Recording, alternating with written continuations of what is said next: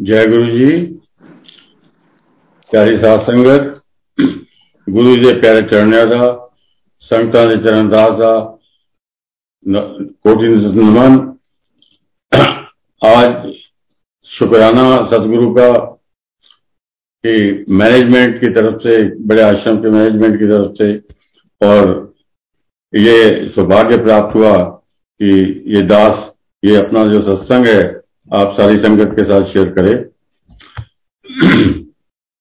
सारी साथ संगत इससे पहले ये मैं सत्संग आप सबके साथ, संगत के साथ शेयर करूँ, अपनी जीवन की वो कुछ घटनाएँ, जब गुरु जी ने मुझे अपने डिवाइन फोल्ड में 19 जुलाई 2000 को 11 में अपने डिवाइन फोल्ड में लिया तो उससे का कुछ हिस्सा बताना बहुत ज़रूरी है।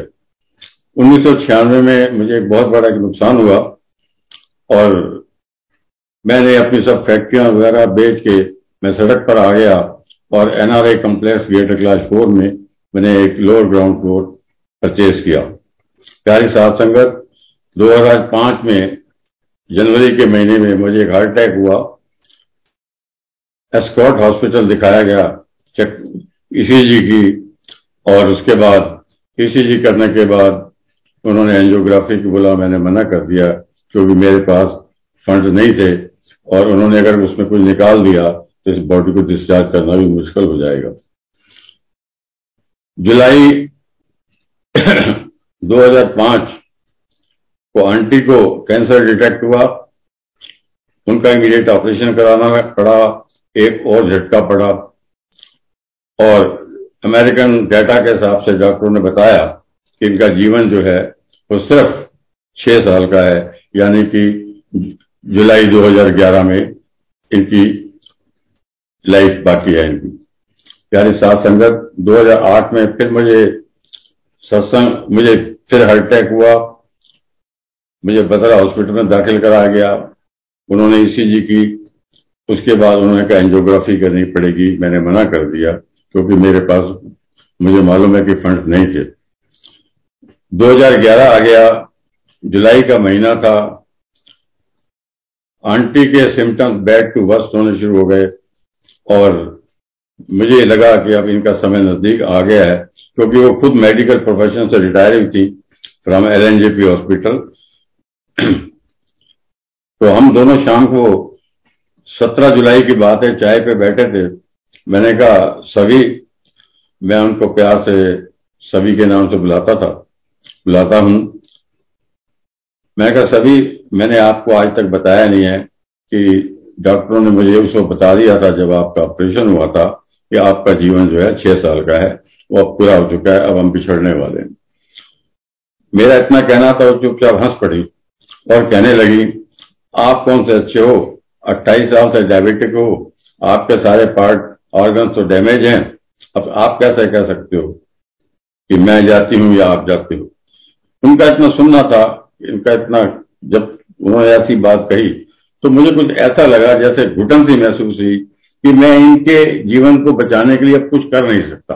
और मैंने आँखें बंद की, और जैसे मैंने चिल्ला कर कहो, हे परमात्मा, जिस दुनिया में सबको बनाया है, उनको याद किया, मैं कह सब परमात्मा अगर दुनिया में है तो आज को ऐसा चमत्कार कर दे कि हम दोनों को एक साथ उठा ले। जिससे ये रोज का मरना, रोज का हर मिनट का मरना खत्म हो। इतने में ही मेरे मोबाइल पे एक मैसेज आता है you are lovingly invited Guru ji satsang on nineteen July and have the blessing मैंने सोचा शायद मुझे डूबते को तिनके का जैसे सहारा मिलता है कि अभी मैंने परमात्मा को याद किया था और मुझे ये मैसेज आया है क्योंकि जो वो सत्संग था, मेरे मकान से एक मकान छोड़ के था क्योंकि मैं उन दिनों में चल नहीं सकता था, मेरे स्पाइनल कार्ड में गैप आ गया था और बाएँ पाँव की मेरी हड्डी उभर आई। उन्नीस जुलाई को मैं शाम को धीरे धीरे लंगड़ाता हुआ जितने सत्संग था, उनके यहाँ भटानी साहब, उनके यहाँ पहुँचा, देखा कि गुरु जी की गद्दी तो खाली पड़ी है, शब्द चल रहे थे और लोग ऐसे झूम रहे थे मैंने कहा गुरु जी शायद आए नहीं है। जब वो आएँगे और मैं उसी दीवार के साथ दरवाजे के पास, दीवार के पास बैठ गया। सब लोग झूम रहे थे, डेढ़ घंटा शब्द चलते रहे। किसी, उसके बाद आरती हुई, एक अंकल ने सत्संग किया, जैसे ये दास कर रहा है। और लंगर प्रसाद सर हुआ, और सब लोग नतमस्तक करके अनुमति लेके जाना शुरू करे मैं बहुत मायूस हो गया। कि एक आशा बची थी।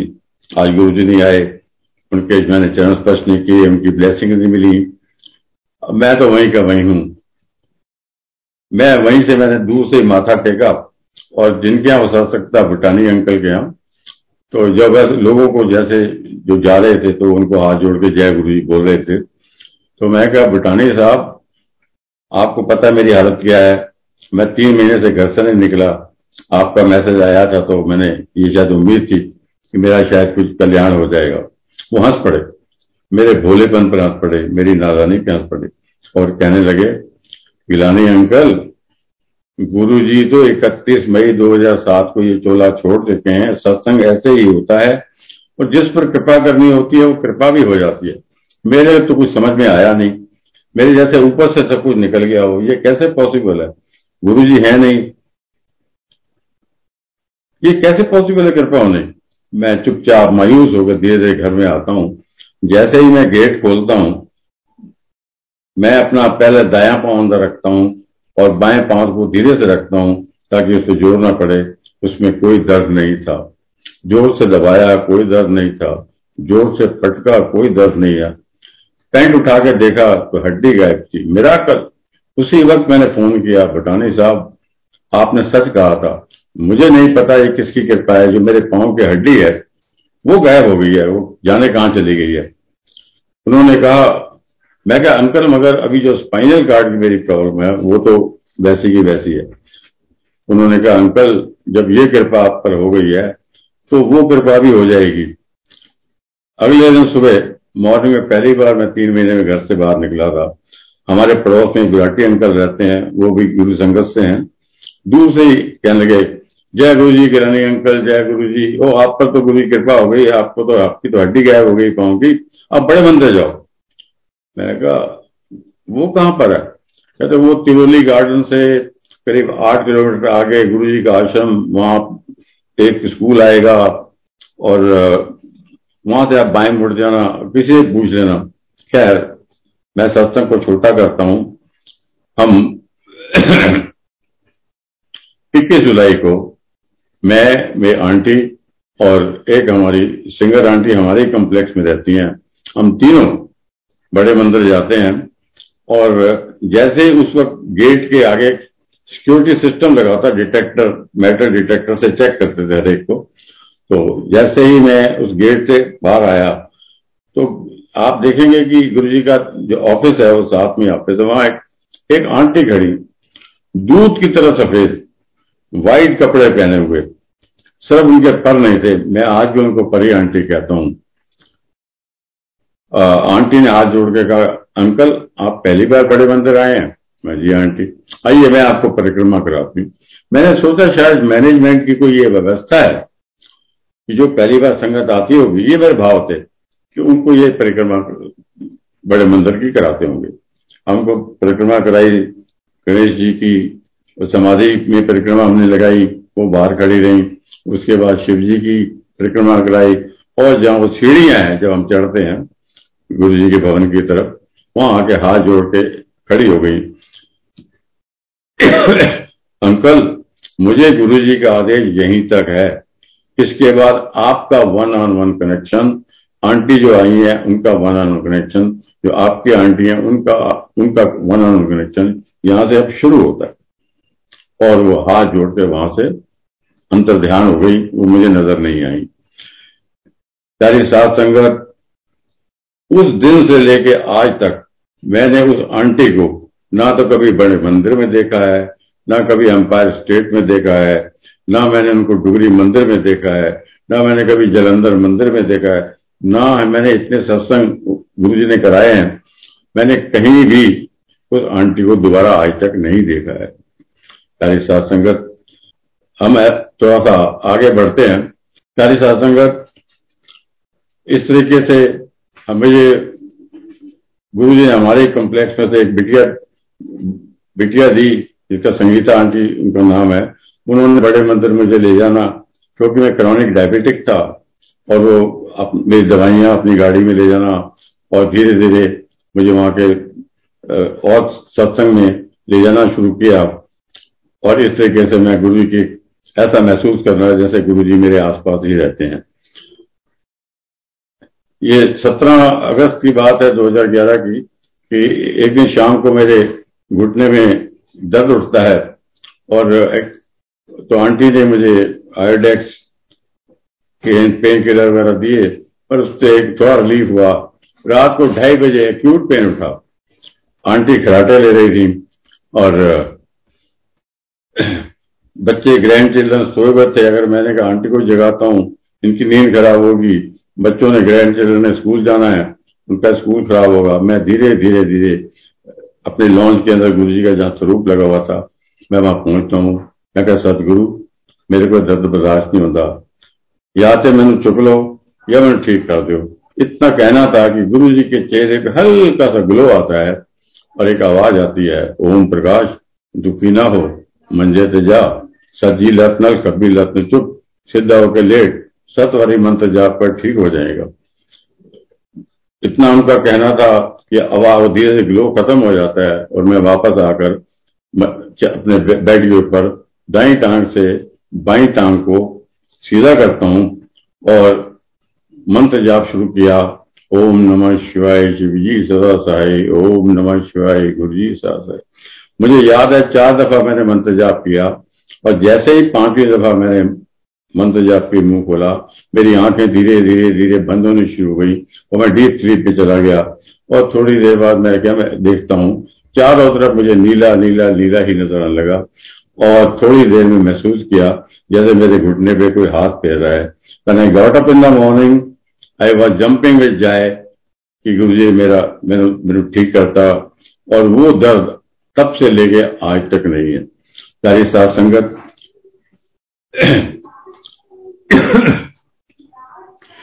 और आगे बढ़ते हैं। तो इस तरीके से मैं धीरे धीरे गुरु जी के बहुत क्लोज आता गया। और मुझे एक दिन ये बात है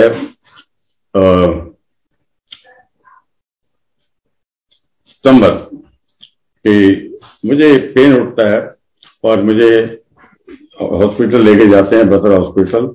वहाँ जाके उन्होंने ईसीजी की और कहा जी एंजियोग्राफी करनी पड़ेगी। मैंने कहा, वो मुझे मालूम है। जी सात संगत। मैंने गुरु जी को याद किया। मैं कहा गुरु जी की आदेश है। सुन, तू 2005 च स्कॉट दाखिल होया सी, एंजियोग्राफी नहीं कराई थी पैसे नहीं सी तेरे को। तू 2008 बतरा आया सी ताकि तू एंजियोग्राफी नहीं कराई थी। जा उन करा लै एक डॉक्टर ने कुछ नहीं करना, जो करना है, मैं करना है, और तेन तेन ये पता लगना चाहिए, तेरी प्रॉब्लम है कि? प्यारी सात संगत। एंजियोग्राफी होती है, और रिपोर्ट आती है, कि आर्टरी जो है इस कंडीशन में है कि ना तो हम इनका ऑपरेशन कर सकते हैं, ना कुछ स्टंट डाल सकते हैं।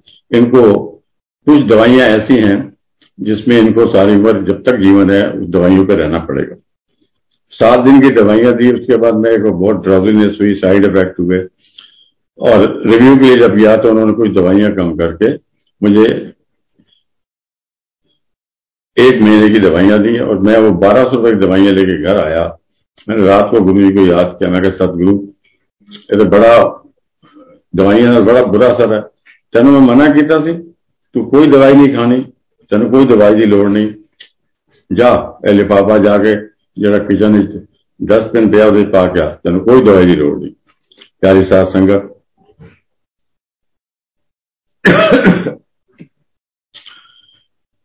October 2011 November 2011 December 2011 January 2012 February 2012 I was without any medicine. Except one tablet a day of 0.75 milligram, which was costing me about eight rupees per month उनतीस फरवरी को फिर एक ज़ोर से दर्द उठता है और आंटी जी कहने लगी चलो आपको हॉस्पिटल ले चलते हैं दवाइयाँ खाते नहीं रोज गुरु जी गुरु जी करते रहते हो ये तो होना ही थी चलो हॉस्पिटल में नहीं मैं अस्पताल नहीं जाना हूँ आने तो गुरु जी लैके जाएँगे रात के साढ़े ग्यारह बजे मैंने फिर सतगुरु को याद किया। मैं गुरु जी, ये पाँच महीने ठीक रखना थी। की लोड़ थी? मैं तो इतने भी थोड़े चढ़ना ही थे उत्ते भी थोड़े चढ़ना ही इतने सब प्यारी सात संगत, उनका चेहरा ऐसा लाल सुरख हो गया और गुस्से में ज़ोर से बोले चलो मेरे तक अलग विश्वास नहीं हुआ? एंड प्यारी सात संगत, रात के ढाई बजे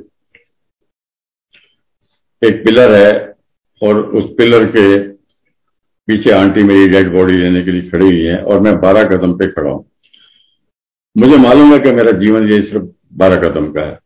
मैं पहला कदम रखता हूँ और मंत्र जाप करता हूँ, ओम नमः शिवाय शिवजी सदा साय ओम नमः शिवाय गुरु जी सदा साय सात कदम चलता हूँ, जैसे ही आठवें कदम के लिए पाँव उठाता हूँ, मेरे सतगुरु मेरे पीछे साथ में व्हाइट चोले में व्हाइट तहमत पहनी हुई, मेरे साथ वो पाँच कदम चले। जैसे ही उस पिलर के पास बारहवा कदम मेरा पहुँचा दिया दीपक करता बप, बुझता है, और गुरु जी पुशिज भी अलाइव टूवर्ड द आंटी सुबह हुई, मैंने आंटी को बोला, मैं क्या आंटी आप मेरी डेड बॉडी लेने आई थी? उन्होंने बड़ी व्यंग भरी मुस्कान से कहा आपने कोई ड्रीम देखा होगा। वो नहीं मानती थी गुरु जी को वो कैसे क्योंकि मेडिकल प्रोफेशन से वो लिप्त थी वो। वो नहीं मानती थी। मैंने रात को फिर सतगुरु को याद किया, एक मार्च को। मैं क्या सतगुरु तो आपने अगर इतनी कृपा की है। मेरी, मुझे अनुमति दीजिए कि मैं जितना सत्संग मैंने आपको अभी तक सुनाया है, मैं भी घर में एक संगत को बुलाऊं। और सत्संग कराऊं और शेयर करूँ अपने इस सत्संग को। डुगरिया एंड इट मुझे याद है, चार या पाँच मार्च को पहले संडे वाले दिन डुगरी में लंगर प्रसाद और सत्संग होता था हर महीने के। मैं डुगरी पहुँचा पूज्य बापू जी के मैंने चरण स्पर्श किए, स्वर्गीय माता श्री सुजीत कौर के अनुमति लेके उनके स्वरूप को स्पर्श किया। गुरु जी के मैं उस, जहाँ उनका जन्म स्थान था, वहाँ गया। उसके प्राइमरी स्कूल में जहाँ पढ़ते थे, वहाँ वहाँ गया और दिल्ली वापस आया। मैं कहा सतगुरु आपको तो सब मालूम है। मैं डुगरी भी हुआ हाँ। मैं बताया तो डुगरी भी हुआ तो मेरे बारे सब तो भी ले आया तो मतलब मेरे बारे में पता ही क्या मैं कहते कहते, जा। मैं कहा अनुमति दियो, तरीक दियो सत्संग। या सत्रह मार्च को सत्संग करा ले। सत्रह मार्च को सत्संग होता है, प्यारी सत्संग। उस सत्संग में Narang uncle, general Kapoor uncle Raghbir uncle, इनके सत्संग हुए और मैंने अपना सत्संग भी शेयर किया, जितना मैंने आप सबको अभी तक सुनाया। उस सत्संग के बाद दो बड़े अजीब से किस्से हुए मेरे साथ। एक तो किस्सा ये हुआ कि मैंने रोटी का जो गुजारा था, एक हाई इनकम ग्रुप में मैंने रियल एस्टेट का काम शुरू किया था, जिससे मेरा रोटी का ठीक ठाक गुजारा चल रहा था। और दूसरा ये हुआ कि मैं एक इनविटेशन कार्ड जब हिंदुस्तान में कंप्यूटर साइंस आया था, तब वहाँ के प्रोफेसर आर के अरोड़ा वसंत कुंज में रहते हैं, उनके एक इन्विटेशन कार्ड देने गया। जितना सत्संग मैंने आपको सुनाया है उतना ही मुझे नहीं पता, वो मैंने उस परिवार को, अरोड़ा परिवार को और जो साइंटिस्ट, कंप्यूटर साइंस के साइंटिस्ट थे, उनको सुना दिया। और जब सत्संग खत्म हुआ तो बड़ी व्यंग भरी मुस्कान से उन्होंने मेरी तरफ़ देखा और मुझे बहुत दुख हुआ कि क्यों सत्संग ये मैंने इनको सुनाया। मुझे क्या पता था कि गुरु जी का ये मुझे माध्यम बना के उनके घर भेजा था। शायद उसका कोई कल्याण करना। उनका रोज डाइनिंग टेबल पर बैठते थे वो गिलानी अंकल आए थे ऐसे ऐसे ही वो बड़े मंदिर में ये हो जाता है, वहाँ प्रेगनेंस आती है दश होते हैं, चार आदमी, चार आदमियों को एक थाली में खाना मिलता है प्यारी सात संगत। चलो क्यों ना चल के बड़े मंदिर होके हैं वहाँ देश, सब कुछ प्रैक्टिकली देख के आते हैं। वो पूरा परिवार। उनका एक बेटा है राजन अरोड़ा। उसको आठ से दस साल से साइनेसिस की प्रॉब्लम थी, ना उसको सुगंध आती थी, ना उसको दुर्गंध आती थी। तो बड़े मंदिर में मत्था टेक के जैसे ही वो गुरु जी कुटिया पे पहुँचे, उनका बेटा राजन अनुराज ज़ोर से चिल्लाकर कहता है daddy I am having huge fragrance हमें क्यों पागल हो गया? अरे, तेरे कौन से इलाज नहीं किया आठ से दस साल हमने? एलोपैथी होम्योपैथी नेचुरोपैथी कौन सा इलाज छोड़ा? तुझे सुगंध आ रही है तो हमें क्यों नहीं आ रही? नहीं, डैडी आ रही है। उसी वक्त प्रोफेसर अरोड़ा ने गुरु जी के शिवलिंग को हाथ जोड़ के बोला, सतगुरु, अगर ये सच है किसी को यहाँ अगर फ्रेग्रेंस आ रही है तो इसका मतलब है यहाँ के साइनेस की प्रॉब्लम दूर हो गई है। अगर ये फ्रेग्रेंस आप हमें भी महसूस कराएँ तो मैं अपनी साइंस की सारी डिग्रियाँ उठा के ताक पर रख दूँगा और आज से आपके साइंस को एडमिट करूँगा।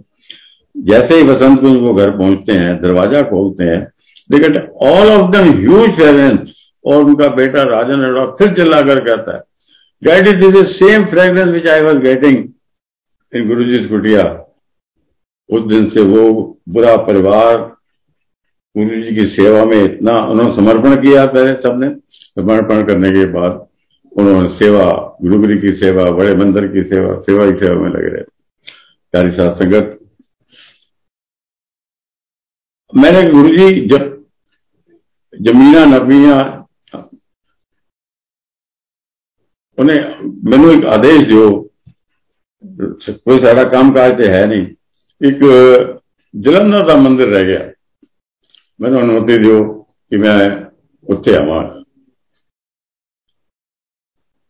प्यारी सात संगत, कोई जवाब नहीं।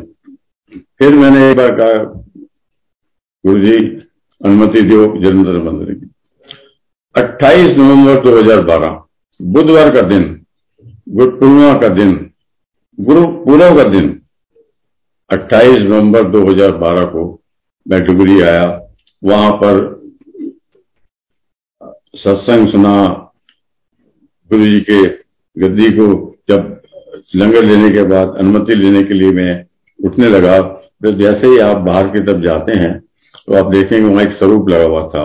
वही स्वरूप जो गुरु जी ने मुझे मेरे साथ जब वो पाँच कदम चले थे, उसी चोले में वो स्वरूप था और मैं हैरान था कि इतने समय के बाद ये स्वरूप दिखाने का क्या मकसद। बहुत उतावला था, दिल्ली वापस आया। मैं कहा, फिर गुरु जी को याद किया साढ़े ग्यारह बजे। मैं कहा, सतगुरु, मुझे उस चोले का रहस्य समझाओ जो आप मेरे साथ पाँच कदम चल के मुझे जीवन दान दिया था। अब वो क्या करते हैं? सुन प्यारे आप, विधि के विधान के अनुसार इस पृथ्वी पर जो भी जन्म लेता है, उसकी मृत्यु का समय, कारण और जगह निश्चित हो जाती है। तू भी उनतीस फरवरी 2012 को ये तेरी आत्मा जा चुकी थी।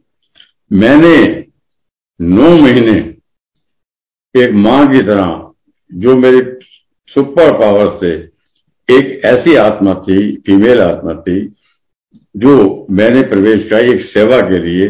वो सेवा वक्त आने पर तूने संगत के लिए सेवा करनी है। आज तो तू मेरा प्यारा चढ़ने है। संगता में चरण रास्ते ना तो जाना जाएगा। प्यारी साथ संगत। तो गुरु जी का ये था मेरे पर कृपा।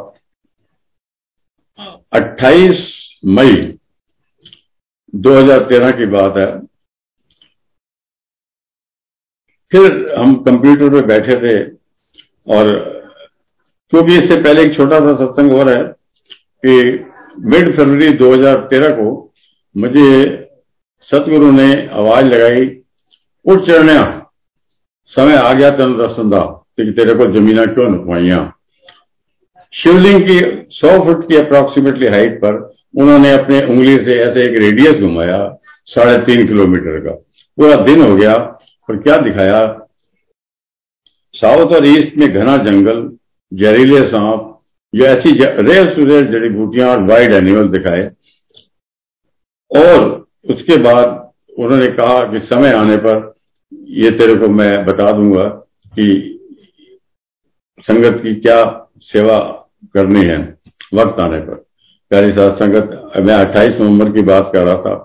फिर एक दर्द उठता है, पिंच जस्ट सुई की तरह पिंच होती है। मैंने आंटी को बोला, एक दर्द सा सुई सी चुभ रही है। चलो हॉस्पिटल ले चलते हैं। मैंने भी उसको ड्राइवर साथ था, मेरा बेटा भी था, एक छोटा हम हॉस्पिटल पहुँचते हैं।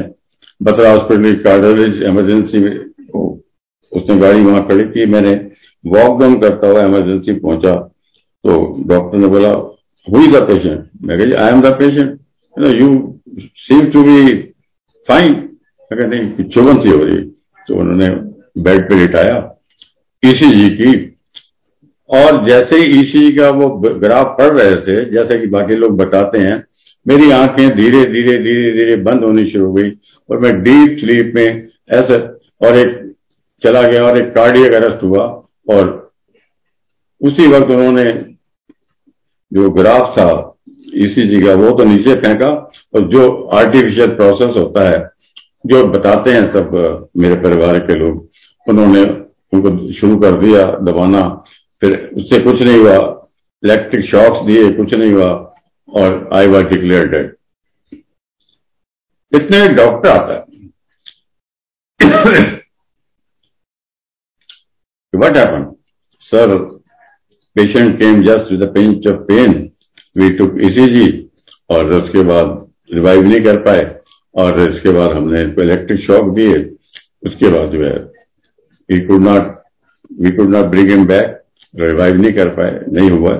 तो hence we declared him dead and is no more okay give one more sir we have done everything don't you listen what I say he shouted at them उन्होंने फिर प्लेट लगाई, शॉक दिया, प्यारी साध संगत। मुझे अच्छी तरह याद है, मेरी बॉडी एक झटके से ऐसे करीब आठ इंच ऊपर, आठ दस इंच ऊपर ऐसे आई and I went back and I open my eyes सामने मैं देखता हूँ, मेरे प्यारे सदगुरु व्हाइट कोट स्टेथोस्कोप लगाया हुआ और एक भीनी स्माइल दी एंड इट डिसपियर्ड प्यार सा संगत। आगे का सत्संग भी बड़ा अजीब सा है और के सब एविडेंस रिकॉर्ड्स हैं। उन्होंने कहा, मैं इमरजेंसी ऑपरेशन करना पड़ेगा, कल स्टेबल करेंगे। मैंने मना कर दिया और मैंने अपने बेटे, बड़े बेटे को बोला कि मुझे मैक्स हॉस्पिटल में शिफ्ट करो।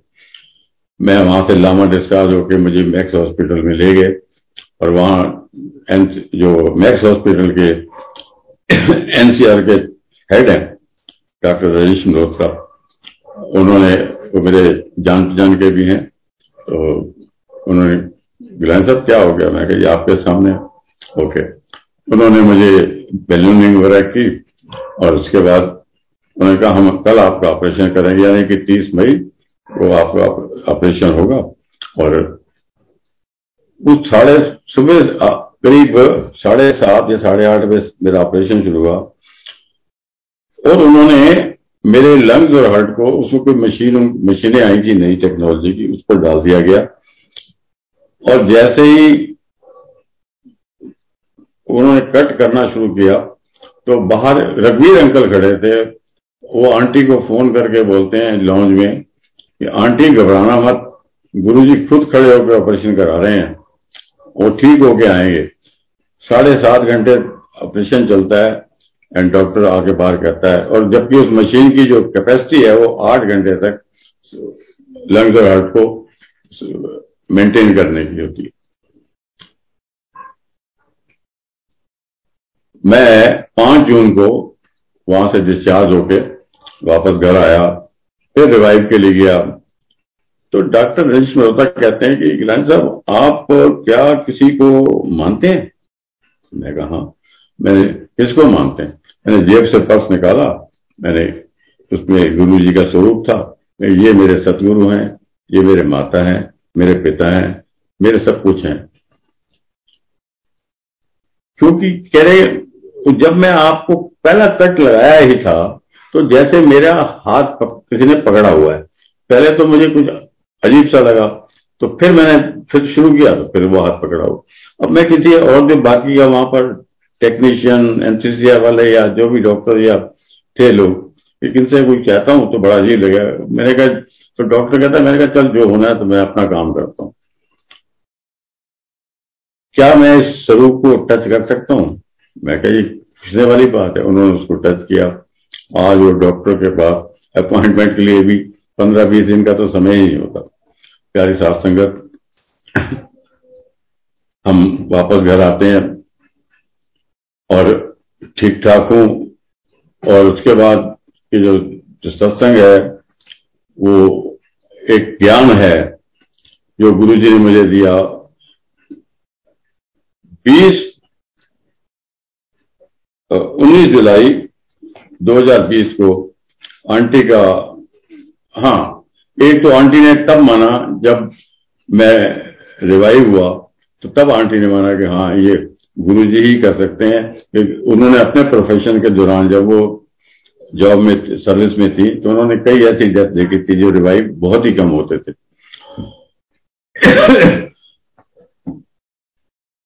तो 19 नवंबर 2020 की बात है, आंटी का उस दिन बर्थडे था और गुरु जी का मुझे आदेश उस दिन ये हुआ कि आज तू संगठन वो जो सेवा धन दस्ती थी तो जाके दसना शुरू कर दे और वो सेवा मैं आपको अभी आगे चल के बताता हूँ। प्यारी सात संगत, इस सत्संग को खत्म करने से पहले मैं ज्ञान का पाठ थोड़ा जो सेवा दी थी वो मैं आपको इसके आगे बताऊँगा। 2021 में आंटी की तबीयत खराब होनी शुरू हुई और पाँच मार्च उनका बॉडी में इंफेक्शन हो गया सारा। पाँच मार्च को रात के उन्होंने आठ बज के चालीस मिनट पे अपने प्राण छोड़ दिए। और उसके बाद सत्रह दिन में जब ब्रह्मभोज था तो साढ़े चार बजे के करीब सत्रह दिन। मुझे ज़ोर से ना बाहर बादलों की गड़गड़ाहट और बिजली की चमक सुनाई देती है और मैं आँखें खोलता हूँ। और एक बिजली की ज़ोर से चमक आती है। मेरे, मेरे दाएँ हाथ पे मेरी बड़ी सिस्टर लेटी हुई सोई थी और लाइट आती है उसमें। उस लाइट में गुरु आंटी की चीख बहुत ज़ोर से चीख निकलती है और लाइट के साथ ही वो चली जाती है। 19 जुलाई को 19 जुलाई को ठीक करीब लगभग साढ़े चार महीने के बाद जो बेटा मेरे साथ रहता है, उसको अचानक दर्द उठता है हॉस्पिटलाइज करते हैं और 22 जुलाई 2021 में सुबह आठ बज के चालीस मिनट पे वो अपने प्राण छोड़ देता है। प्यारी सात संगत आंटी ने आठ चालीस शाम को छोड़े प्राण। बेटे ने छोड़े आठ बज के चालीस सुबह प्राण। मैंने फिर सतगुरु को याद किया। मैं सतगुरु, एक साथ साढ़े चार महीने में आपके चरणों में है वो तो मुझे थोड़ा इसके बारे में ये समझाइए कि तब उन्होंने ये बताया, चरणिया, आंटी का जो डेथ है, वो 22 जुलाई की थी, सुबह आठ चालीस की, जो कि तुम्हारे बेटे की हुई। तुम्हारे बेटे की जो सचिन की जो डेथ है, वो थी पाँच मार्च शाम को आठ चालीस मैंने आंटी को 2011 में, वाकई में इनके, इनका टाइम खत्म हो चुका था। मैंने इनको 10 साल की एक्सटेंशन दी थी, जो कि 19 जुलाई 2021 में खत्म होती है।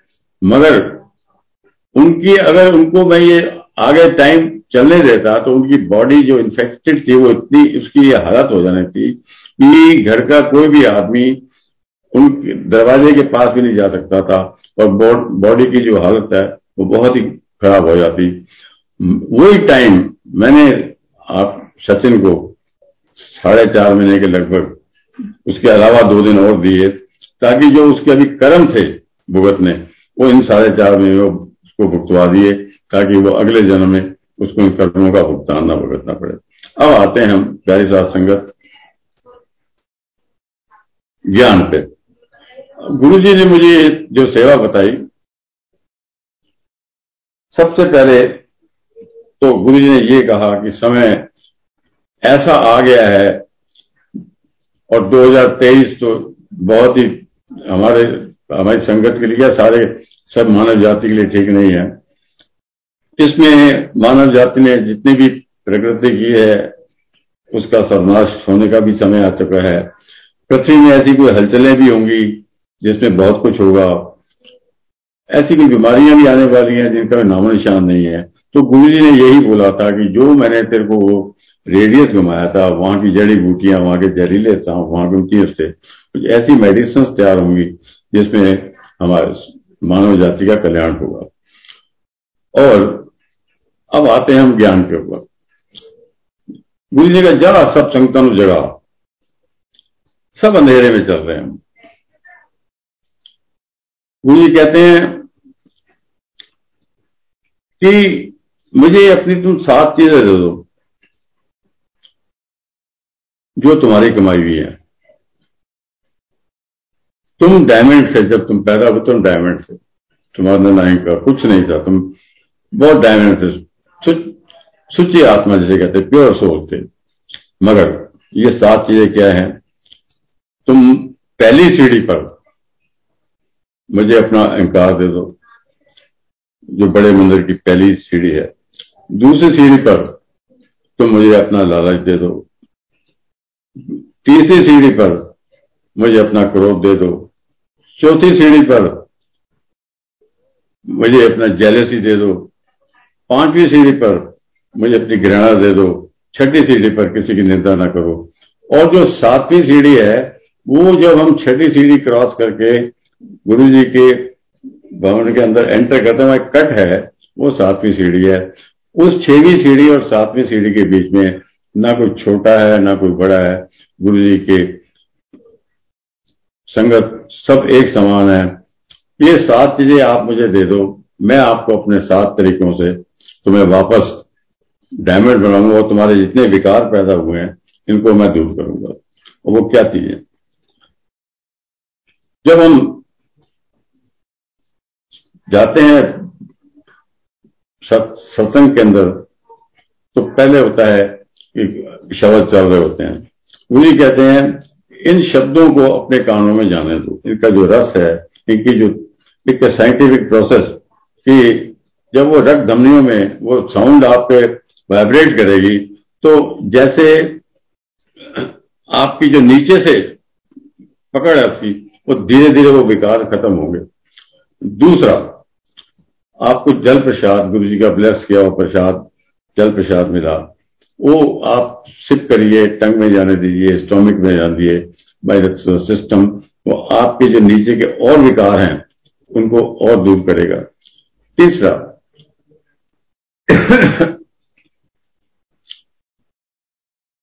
चाय प्रसाद। चाय प्रसाद, गुरु जी की ब्लेस की चाय चाय ही नहीं है। ये देखिए, चाय प्रिपेयर कैसे हुई? दूध, पानी, चाय की पत्ती। और मिल्क चीनी. चीनी द बाइंडिंग मेटेरियल जैसे कप सिप होता है, वो आप सिर्फ़ करिए, टंग में जाने दिए उसको सिस्टम में जाने दिए आपके विकार बहुत धीरे धीरे दूर होंगे। चौथा, मंत्र जाप. मंत्र जाप सात बार क्यों होता है? दस. संतान दस जाके सात बार क्यों होता मैं जन्मया थी सत तरीक न स्वर कितने होते हैं? सात वार कितने होते हैं? सात। रंग कितने होते हैं? सात। ऋषि कितने हैं? सात। सीढ़ियाँ कितनी हैं? सात। और ये सब सात चीज़ों का जो मंत्र जाप करते हैं, ओम नाम का जो नाभि से ऊपर उसको लेते हैं तो उसमें वाइब्रेशन इतनी स्ट्रांग वाइब्रेशन होते हैं कि हमारे और भी जो विकास हैं स्ट्रांग जो कि हम निकाल नहीं पा रहे हैं, वो गुरु जी इन चीज़ों से उसको दूर करते हैं। उसके बाद आरती हुई, आरती में यही प्रे करते हैं, ब्रह्मा, विष्णु, महेश, सभी तो आप हैं। और उस जो ज्योत है, वो ज्योत में आप जब उनको, जब आरती लेते हैं, उस आरती में वो जो हम यही प्रे करते हैं कि सदगुरु हम तो निर्बल हैं आप हमारी बाह पकड़ लो। हम पकड़ेंगे तो फिर छूट जाएगी। और उसके बाद है सत्संग। सत्संग जैसे दास कर रहा है सत्संग, प्यारी सात संगत। सत्संग में क्या है, जो जो कृपा या मेरे, जो जो भी दास करता है, दास कर रहा है वो आप उससे प्रेरित होते हैं मोटिवेट होते हैं, क्योंकि जो भी वो उसके साथ गुरु जी कृपा हुई है तो वो धीरे धीरे आप गुरु जी की तरफ़ मोटिवेट होते हैं। और उसके बाद है लंगर प्रसाद। लंगर प्रसाद गुरु जी का सबसे स्ट्रांग डोज है, जो आपके सारे विकारों को दूर करेगा, क्योंकि ये पाँच तत्वों से बनता है। ज़मीन में पैदा होता है, पानी रहता है धूप, सूर्य की रोशनी मिलती है, हवा मिलती है और आकाश के नीचे होता है। प्यारी सात संगत, इसके बाद गुरु जी कहते हैं, मैंने तो तुम, तुमने मुझे सब ये सातों चीज़ें दी, और इन सात चीज़ों से मैंने आपको डायमंड बना दिया। अब संगत कहती है, सदगुरु, हमें आगे जीना कैसे है? कहते मैं आपको रिफिल कर रहा हूँ। आपने मुझे इंकार दिया, मैंने आपको आपको नम्रता दी। आपने मुझे लड़ दिया मैंने आपको सेटिस्फेक्शन दी। आपने मुझे क्रोध दिया, मैंने आपको शांत स्वभाव का बना दिया। आपने मुझे निंदा दी, मैंने आपको दूसरों की प्रशंसा करने सिखा दी। आपने मुझे घृणा दी, मैंने आपको प्यार करना सिखा दिया। आपने जेलसी मुझे दी, मैंने आपको और फले, और फूले, और फले फूले, मैं उसके लिए और प्रे करो कि बढ़े और जो सातवां था तुमने मुझे जो दूसरों को छोटा समझते थे, उसको दूर किया। आप तुम सबसे प्यार करोगे, किसी को छोटा नहीं समझोगे। जब ये सात चीज़ें आपको कोई दे देंगे, आपका घर फलता, फूलता, महकता हुआ और खुशियों से भरपूर, ये था सतगुरु का ज्ञान। अब अगर समय थोड़ा सा है मेरे पास, एक आध सत्संग और शेयर कर लेते हैं। ये बात है इकतीस जुलाई जुलाई 2014 की। मेरी ग्रैंड डॉटर मुझे बोलती है कि दादू, एक आंटी मिलने आई है आपको बॉम्बे से। मैं कहा बिठाओ जल प्रसाद दो, मैं मैं चेंज करके गया। आंटी ने जय गुरु जी अंकल जय गुरु जी, मैं बॉम्बे से आई हूँ। मेरा नाम कविता है। हमारे बॉम्बे में एक संगत ऑलमोस्ट काफ़ी संगत इकट्ठी हो रही है तो आपका सत्संग हमें कराना है। तो उसमें जनरल होता है कि अभी तीन अगस्त, यानी पहले संडे को। तो इन्होंने भी तीन तारीख बोला, तीन अगस्त को बोला तो तीन, वो भी संडे था। मुझे गुरु जी का आदेश था, कर्नल माथुर जो नोएडा में रहते हैं, उनका भी तीन तारीख को सत्संग था। और सब जगह तीन तारीख को ही होता था उनके यहाँ भी। मुझे गुरु जी का आदेश था कि दुबई से एक आंटी आ रही है, तू वो सत्संग अटेंड करना है। और तेरा सत्संग तो है हफ़्ते तू भी करना है तो वहाँ भी सुनना ठीक है? मैं कहा, आंटी, मुझे दो मिनट का समय दो। मैं गुरु जी के आगे अपने स्वरूप पे खड़ा हो गया, ध्यान लगाया। मैं कहा, सतगुरु, आपका आदेश तो मुझे कर्नल माथुर के जाने का था। चढ़ने तू बॉम्बे सत्संग करके आ। बाई एयर जाना है। और मैं भी तेरे ट्रेवल करांगा मैं क्या गुरु जी, कह रहे हैं तो इनको पता। मैंने आंटी को बोला कि आंटी कंसेंट है। गुरु जी का आदेश हो चुका है। मैं तीन तारीख को वेन्यू आप मुझे बता दीजिए मैसेज भेज दीजिए। मैं सत्संग करने आऊँगा। तो मेरा बेटा कपिल साथ था, मैंने कहा हाँ। फिर आंटी बोल लगी, कविता आंटी, आपके हम एयर टिकट लिए वो। मैं कहा, नहीं। गुरु जी का आदेश है कि जहाँ भी गुरु जी का आदेश इस दास को सत्संग करने का होगा, हिंदुस्तान में हिंदुस्तान के बाहर, एक not a single penny will be spend by any sangat this all Guru ji arrangement मैं आप जाइए, दास वहाँ पर मैंने कपिल अंग्रेज़ बोला, मैं कहा भी तीन अगस्त की सबसे पहली फ़्लाइट कौन सी है? तो स्पाइस जेट की फ़्लाइट थी, शायद पाँच बज के चालीस मिनट पे। हम एयरपोर्ट पहुँचे तो मैंने कपिल बेटे से बोला कि मेरे को ना बोर्डिंग विंडो वाली साइड देना, क्योंकि आई लाइक नेचर, मुझे अच्छा लगता है। बादलों के ऊपर नीचे बादल होते हैं, हम ऊपर होते हैं जहाज़। बोर्डिंग कर बोर्डिंग करते हैं। आवाज़ आती है, नौ, जैसे वेलकम करते हैं कैप्टन जहाज़ का। तो जहाज़ टेक ऑफ़ करता है। हमारे आगे एग्जीक्यूटिव क्लास थी तो मेरे, मैं विंडो साइड पे था, इधर सेकंड पे कपिल, मेरा बेटा था, और थर्ड सीट पे इकोनॉमी क्लास के अंदर एक आंटी बैठी थी। तो जैसे टेक ऑफ़ किया तो कपिल बेटा बोलता डैडी आगे की तीनों सीटें खाली पड़ी है एग्जीक्यूटिव क्लास की तो क्यों ना मैं जाके विंडो साइड पे बैठ जाऊँ? मैं कभी एयर होस्टेस से पूछ लो, अगर कोई उनको ऑब्जेक्शन नहीं है तो। तो पूछा तो ठीक है, बैठ जाइए आप। जैसे ही टेक ऑफ़ करता है अनाउंसमेंट आती है कि now we are flying at the height of thirty two thousand five hundred feet and are flying at the speed of seven hundred fifty kilometre and we will be landing at the Bombay airport in one hour and 50 minutes. तो मेरा ध्यान तो window की तरफ़ था, बाहर की तरफ़ देख रहा था मैं। तो जैसे मेरे को ना, कंधे पे ऐसे किसी ने, अब वो बीच वाली सीट खाली हो गई। ऐसे मेरे कंधे पे जैसे किसी ने ऐसे थपकी मारी। तो मैंने कंफ्यूज देखा, कोई अंग्रेज़ कौन बैठ गया आके जैसा मैं उससे बहुत हेल्थ बहुत मोटापा था, पेट मेरा निकला हुआ था।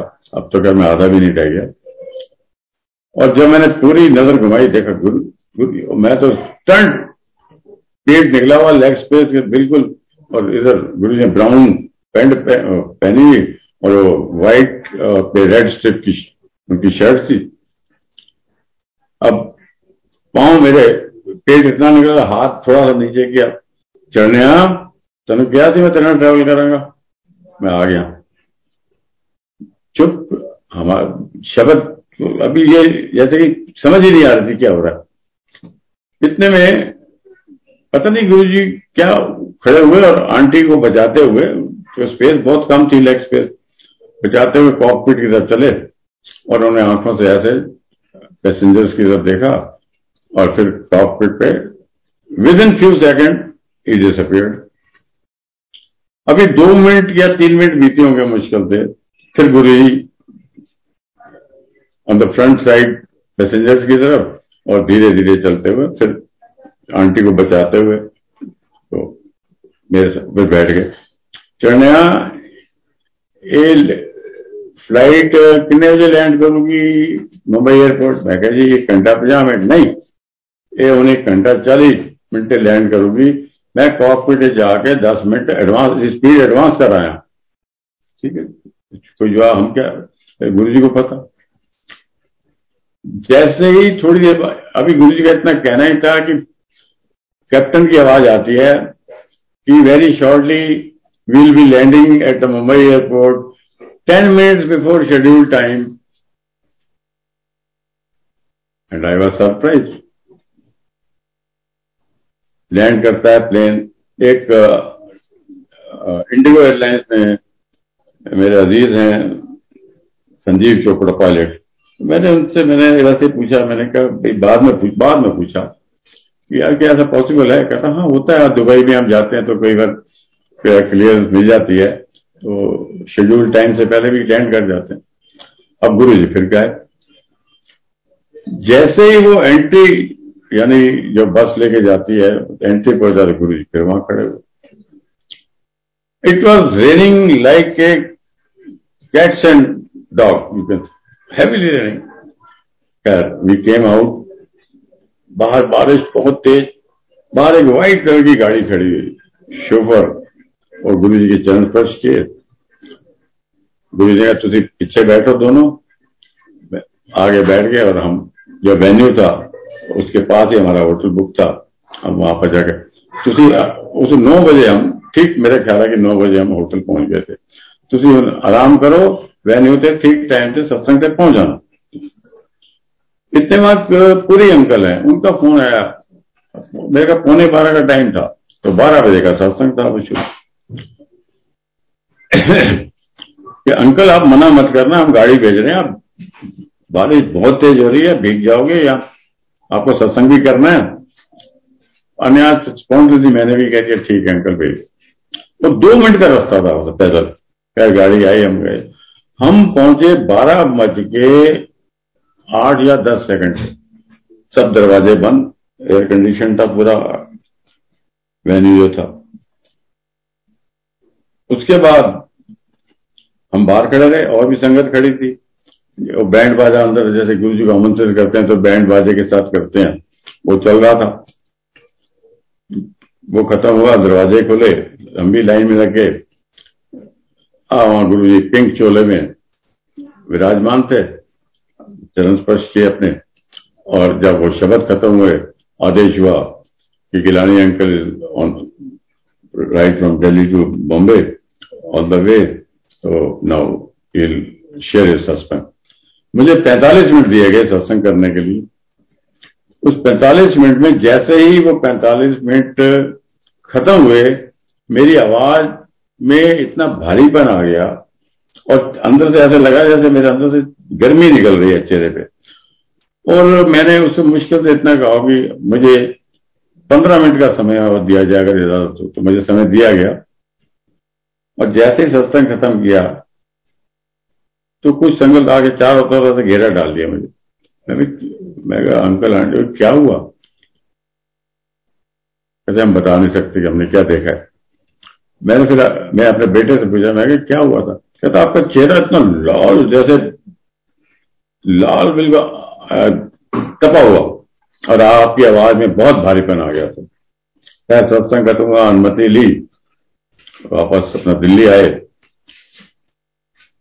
प्यारी सात संगत, इस सत्संग को मैं वाइंड अप करूँ इससे पहले। गुरु जी, कि आप मंडे वाले दिन बड़े मंदिर जाइए, किसी भी समय, जो भी समय वहाँ का है।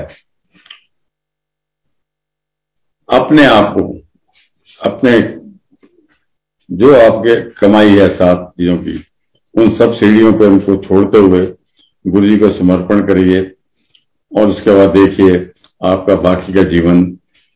खुशियों से भरपूर। आपका परिवार, आपके बच्चे खुशहाल होंगे, फलते फूलते होंगे।